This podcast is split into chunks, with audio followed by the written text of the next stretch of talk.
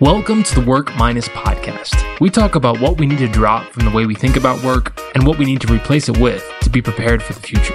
Go to workminus.com to see a transcript of this episode, more podcasts, articles, and a newsletter that connects you to the best ideas about work. All right, enjoy the show. Well, welcome back to Work Minus. Today, our guest is John Neral. He's a leadership and career coach, and this episode is Work Minus Fear. Hi, John. How are you today? I'm great, Neil. How are you? I'm doing very well. This topic that we're going to be talking about is very important to me personally because as we navigate the future of work, we always try to keep humanity in our focus. Try to say, okay, we are humans. We are trying to figure out the best way to work as humans in the future as we interact more with technology.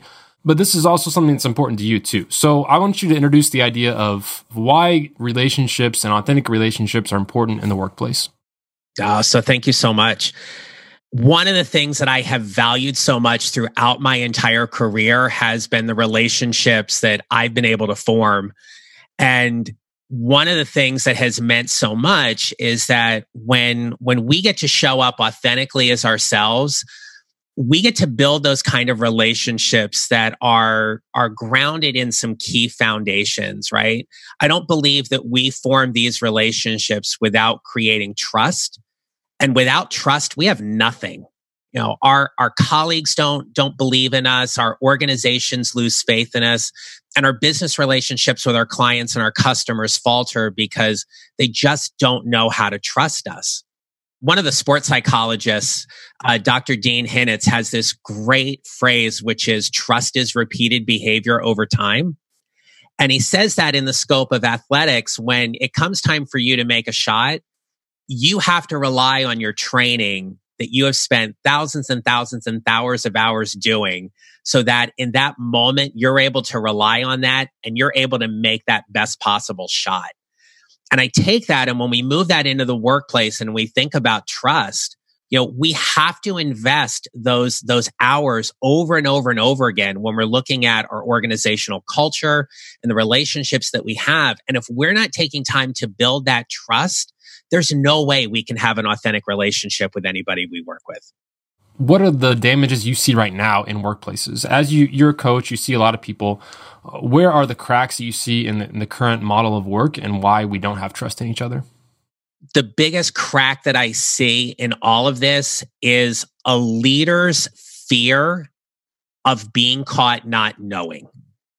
So we have somebody who is elevated and moved into this role. And I, have seen this particularly with, with first time managers. You know, they get the manager title next to their name and they feel as if they have to absolutely know everything. And if they don't, then that's a perceived weakness on their part. And so this fear of not knowing holds us back from authentically showing up because we're never able to really be vulnerable with the people we get to work with right? I think there's a lot of power in when we get to have a conversation with someone and simply say, I'm not really sure how to answer that, but I know we can figure this out together and we can pull people in. One of the one of the most profound examples that I have had for that in my career is that before launching my coaching business full time, I had a 25 year career in education. I taught middle school mathematics. Hmm, okay. There is no harder audience in the world than a room of 25, 13, and 14 year olds that you are teaching mathematics to. And one of the classes that I was charged with teaching was a sophomore level honors geometry class for an amazing group of eighth graders. Okay. Okay. So now you got a room full of really, really smart kids and you're teaching some really complex stuff. And there would be times that we would, as a group, academically struggle trying to figure out the answer to a problem. Hmm. And when you get to stand in front of that room and pull people in closer and say, okay, how do we get to figure this out? That's how we get to build an authentic relationship. Because even my fear of not knowing how to solve a particular problem at that point, we got to collectively do that together. Yeah. And to bring that into the workplace and to bring that into the practice that I have in working with leaders is, is such a powerful opportunity in that I may not know everything, but I know that we can go ahead and solve a problem together. Yeah, I think that's really powerful because you said you as a group didn't know the answer. Even because you're the teacher, you have to know the answer. That's the way we're brought up in, in education is that the teacher knows everything. And we, we translate that in the work world as in the manager knows everything. And we, we keep up that facade for a long time. And, and that really breaks down our relationships, right? Right. And and for people who are moving into a leadership role for the first time, you know, we look at we look at companies where they're they're they're elevating people up to a higher level. And there comes a point in time where for all of us work gets difficult. It gets a little bit more challenging.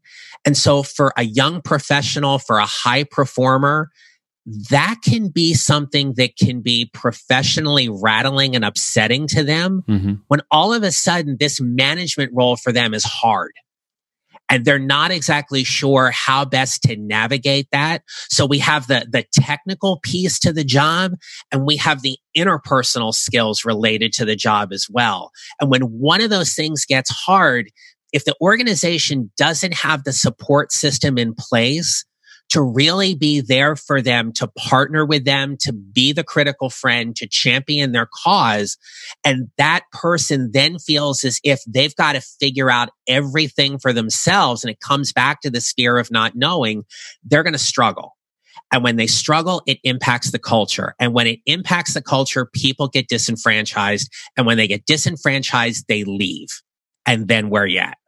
So, John, we're always talking about the future of work what is the danger that we run in if we keep up this this attitude of saying the manager needs to have keep some professional distance. They always need to know everything. They need to, to be one step ahead of everyone else.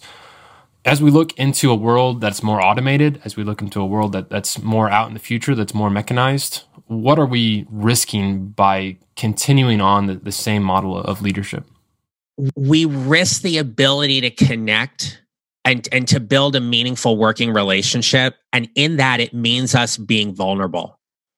And and so by that i mean this. If we are not pulling people in closer to our professional circles we lose that ability to connect. And in losing that ability to connect we miss the opportunities to learn to relate to grow and to challenge and to advocate when we need to. And I think that's one of the biggest things that that we we fear in this kind of dynamic is that if I get so vulnerable, like if I expose my belly in terms of my weakness or or what it is that I am just uncertain about or I'm unclear of how to navigate this particular client relationship or whatever it is that I'm perceived as being weak and, and that to me is one of the most detrimental things that happens to us in our professional lives, where we allow that fear of ourselves being weak or being unknowledgeable or uncertain or incompetent, whatever that may be, that it just holds us back from building these kind of meaningful relationships where especially in, in a, in a smaller type organization we can have those kind of structures in place, hopefully, that, that allow us to professionally grow and challenge in those kind of relationships. Yeah, completely. I, I agree. Well, when I think about the future of work and what the role of humans and human leadership is going to be, I like the model that, that you talked about, even in that classroom setting, because I feel like the farther we get into the future, the more the job of humans is going to be to explore new things, to to go out and to explore solutions that there there isn't a, a pat answer to. Everything else is going to be, you know, you can look it up on Google for the answer if you really want to know things that are there. But everything else, we're going to have to figure out on our own. And to have leaders who are more like guides to say, hey, I've never been there before, but I've been somewhere similar. Let's try this out. I think I know a possible way to, to get us there. But to have that vulnerability to say, look, this is where I'm weak. I've never been there. I don't know exactly the path we're going to take. I think that's the correct model of leadership to take into the future. And, and piggybacking on that, what does it look like for a company that honors a core value of having a learner's mindset? Mm-hmm. That, that we all come together at the table and in the space to really see what it is we get to learn today and how we get to grow. And, and to do that without the judgment that can sometimes get attached to it but just to really appreciate hey, if I get to learn something today, if we get to learn something today, how does that move our company forward? Hey everyone, if you're enjoying what you're hearing, the best way you can support us is to leave a review in your favorite podcast app. Or better yet, start a conversation with a friend about how you think we can make work better. Thanks. Totally, totally. So, when it comes to actually being authentic, being vulnerable with your team as a leader to lead them in this way, it's not just as easy as telling somebody, hey, you know, just be honest, admit when you don't know things. There, there's some little things like that. But what are some other tips you can give to people to express themselves in an authentic way? Right. So I've got six particular tips I can share with you. Okay, you're already. Yeah. And so it's related to how we show up. So I love this whole concept of how we show up. But what I have found is that I have worked with clients and talked with people about what it means for them to show up. Everybody has a different impression for what that means. It's like when somebody comes into an interview and they say to you, I'm a team player. And secretly you're sitting there and you're going, I don't really know if you play on a team the same way that I do. So we need to know exactly what that looks like. So in terms of talking about how we show up, I break it down in this way. So for us to show up authentically and energetically, it's about setting ground rules. So when we set ground rules, we know how to play. And so for, for a leader, what are the ground rules that the leader is setting for their, their team and their organization? Right. So if, if we were to get a group of friends together, Neil, and go play hide and go seek. Mm-hmm. All right. Let's do it. I'm, I'm excited. I play it all the time. Yeah, right. Exactly. Right. And, and so you're going to be the one that's going to count to 10. You say, okay, I'm going to go ahead and count to 10. Everybody go hide. And all of a sudden you go one, two, three, four, five, six, seven, eight, nine, 10. And the rest of the group goes, Oh, wait a minute. That's not how you count. Well, we didn't set the ground rule for that. Mm-hmm. Right. So is it one Mississippi, two Mississippi, 1001, you know, whatever that is. But the point being is that when we know the ground rules, we know how to play. And so when we start to build authentic relationships with the people on our team and in our organization, when we're really clear about what the expectations are, we know how to navigate. Yeah. So give us an example of what that looks like as a, as a leader of a team you're trying to lead towards the future. What are some ground rules that you would recommend? So one of the ones I always suggest comes out of a book by Shari Harley called How to Say Anything to Anyone.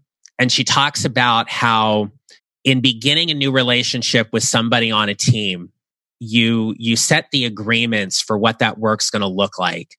And so on a previous position, I was working with somebody who clearly, you know, he was assigned to mentor me, right? He'd been with the organization for a few years, clearly knew all the technical stuff and, and he had great organizational knowledge. But for how it all kind of worked out, I come, I came in at a level above him because of prior experience. And I could tell there was a little tension in that. So at the end of the first week, I looked at him and I said, I need to ask you something and I'm I'm not really sure if you'd be open to it, but can I go ahead and ask? He's like, Yeah. And I said, you know, one of the things I've come to know about you is that you really seem to know your way around here. You know the technical stuff, you know the organizational stuff, and and I'm the new guy on the block and I'm not really sure how to navigate. So I'm wondering if you and I can make an agreement that if I ever do something that's going to put me in professional jeopardy, will you tell me? And I promise you, the first thing I'm going to say to you is thank you. And he kind of paused. And as his wheels were turning and he was thinking, he, he finally like looks at me and he goes, I will do that on one condition. And I said, what's that? And he goes, you do the same thing for me. Hmm. I said, okay. So over the course of the five years that we had worked together, and there was a time where he was directly reporting to me and another time where he was not. There were several times over the course of those five years where we would just look at each other and say, I need to go back to the agreement. And we could have a conversation and we could have a conversation because we knew how to play we had set that ground rule that if we thought somebody was putting themselves in professional jeopardy, we could go and have that conversation. And it just made it so much easier. Yeah. That speaks powerfully to the idea of those things. It seems like most of the ground rules, though, you set retroactively or you almost set like reactively, I guess. After you realize something happens, okay, we need to step back and, define these types of things, right? Right. Yeah. think about the person that really wants to advance her or his career and they have this opportunity in front of them to move to a different team or a different organization within the company and they come from a place where yeah i'm going to learn a lot and it's a great opportunity for me but i also want to make sure that this isn't going to be a lateral that's going to get me stuck and i'm never going to move forward mm-hmm. and so how do how do we get them to really express that intent in a way that they can authentically show up and say, Hey, I'm willing to help you and I'm willing to learn all these things, but I need to know what your long range plan is. And if I'm going to go ahead and work for you and make you look good, how are you going to help me advance my career as well? Yep. And if we don't have those conversations at the forefront, then like you said, we're left to kind of expect what that might look like retroactively. And that uncertainty can obviously cause a lot of fear and anxiety that maybe this relationship or this business move may not be the best for me. And then I end up kicking myself going, why didn't I, why did I do this? Or why didn't I have this conversation sooner? Yeah, that makes sense. All right. Well, give us another tip. What's another way that we can have the, these great relationships and more authentic relationships at work? Yeah. So another one would be just to use your genius. So everybody has their their unique talent that they do better than anybody else.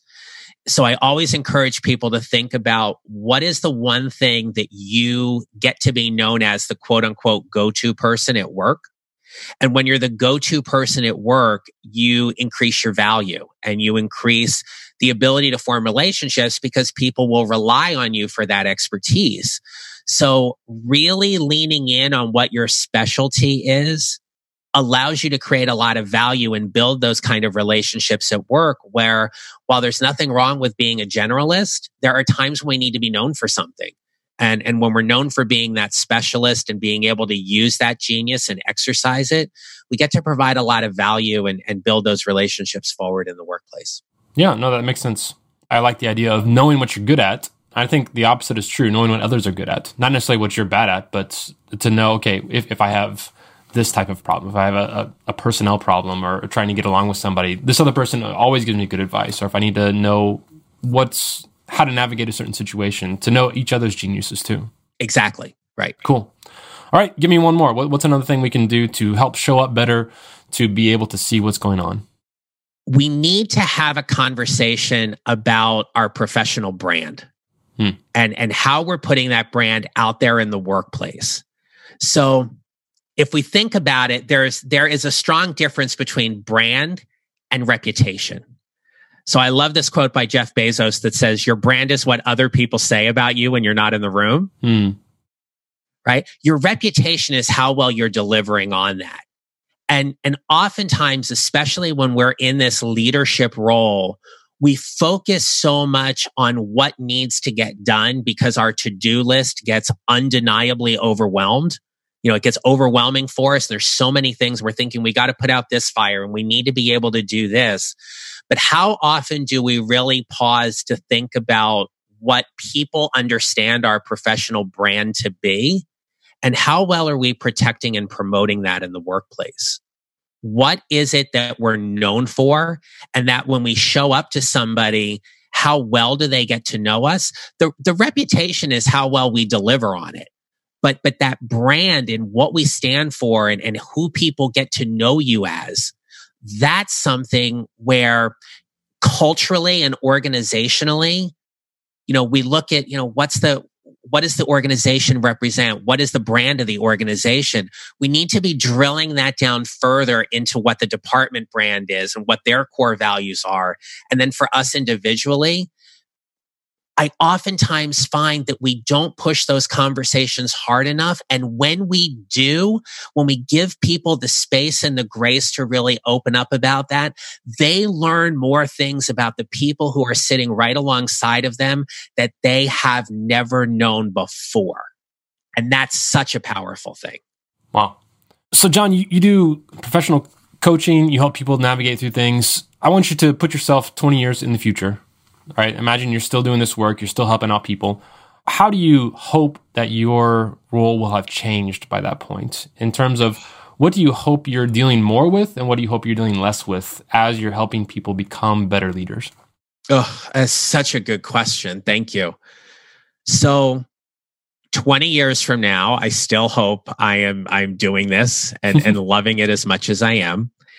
And and loving it because the conversation has progressed where leadership has seen the value in terms of opening up and and building more meaningful and intentional relationships with the people they work with where they are having conversations not only about the technical expertise but the interpersonal dynamics that they're building uh, amongst their team and with their clients and their customers and the relationships that are above them as well. And it is a culture change. It is a culture change where we have more organizations that that honor core values of trust and authenticity and vulnerability because when that happens the group is able to move so much more strongly together and they're just able to thrive as an organization because of what they do and more importantly who they are yeah. I would hope that in 20 years that these values, like you talked about, trust and openness and vulnerability, become so you know permeated through companies that are successful that it's almost like you can't be successful unless you have those core values. In an ideal world, I feel like that's where we would be moving to, and so we could even go go beyond that and say, okay, we, we've already established this is just baseline. Like everyone's doing this, so let, let's see how we can push forward and be even more open and take care of people better. Right. And it's to be that that fly on the wall per se that the new employee walks in on their first day for orientation and for their onboarding. And one of the first things they talk about is we are an organization that honors these core values, and this is what it looks like. Mm-hmm. And they are able to give such tangible examples of how they honor those core values day in and day out and every single day that person as as he or she moves through the organization gets to see where those core values are exemplified because that's just common in that workplace and and that companies like that are not uncommon like that's the norm like most companies are like if you go to a company where you don't know what the core values are like that's weird like hopefully we get to that world no absolutely totally agree cool yeah John, you've got a lot of other things. Your Show Up acronym has a lot of other things to it. Where can people go to learn more about you and your work? Yeah, so they can they can find me on LinkedIn, obviously, and then my website at johnneral.com, which is N-E-R-A-L. It's John with an H. Uh, and they can just go to johnneral.com and find a whole bunch of resources and information there, um, specifically related to how we show up. And uh, it's okay to mention I'm super excited about a book I've got coming out in the in the upcoming months called Show Up: Six Strategies to Lead a More Energetic and Impactful Career. Excellent. Well, we're excited about that. Congratulations. Yeah, thank you so much, Neil. Cool. Well, thanks for being on the show, and we look forward to connecting with you more. Yeah, thanks so much. I really appreciate it. Have a great rest of the day.